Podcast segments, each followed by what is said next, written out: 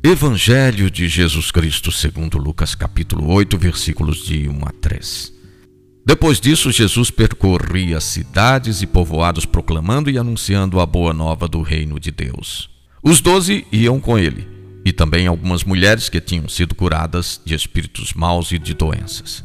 Maria, chamada Madalena, de quem saíram sete demônios. Joana, mulher de Cusa, alto funcionário de Herodes. Susana e muitas outras mulheres que os ajudavam com seus bens. Este pequeno sumário resume o ministério de Jesus, marcado pelo ensino e pela superação das doenças e dos maus espíritos. Os apóstolos escolhidos são denominados pela primeira vez como os doze. Lucas destaca um traço peculiar do Mestre: a presença de mulheres no grupo dos discípulos. Algumas delas haviam sido curadas de suas enfermidades morais. Outras serviam o grupo com seus bens materiais.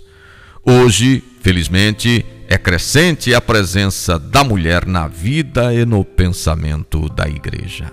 A ótica feminina ajuda a entender melhor Jesus e sua missão. De resto, elas têm uma presença marcante nos ministérios não ordenados.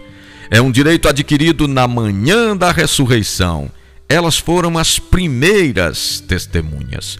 Proposta do dia ter em mente: seguir Jesus Cristo, mais que obrigação, é privilégio.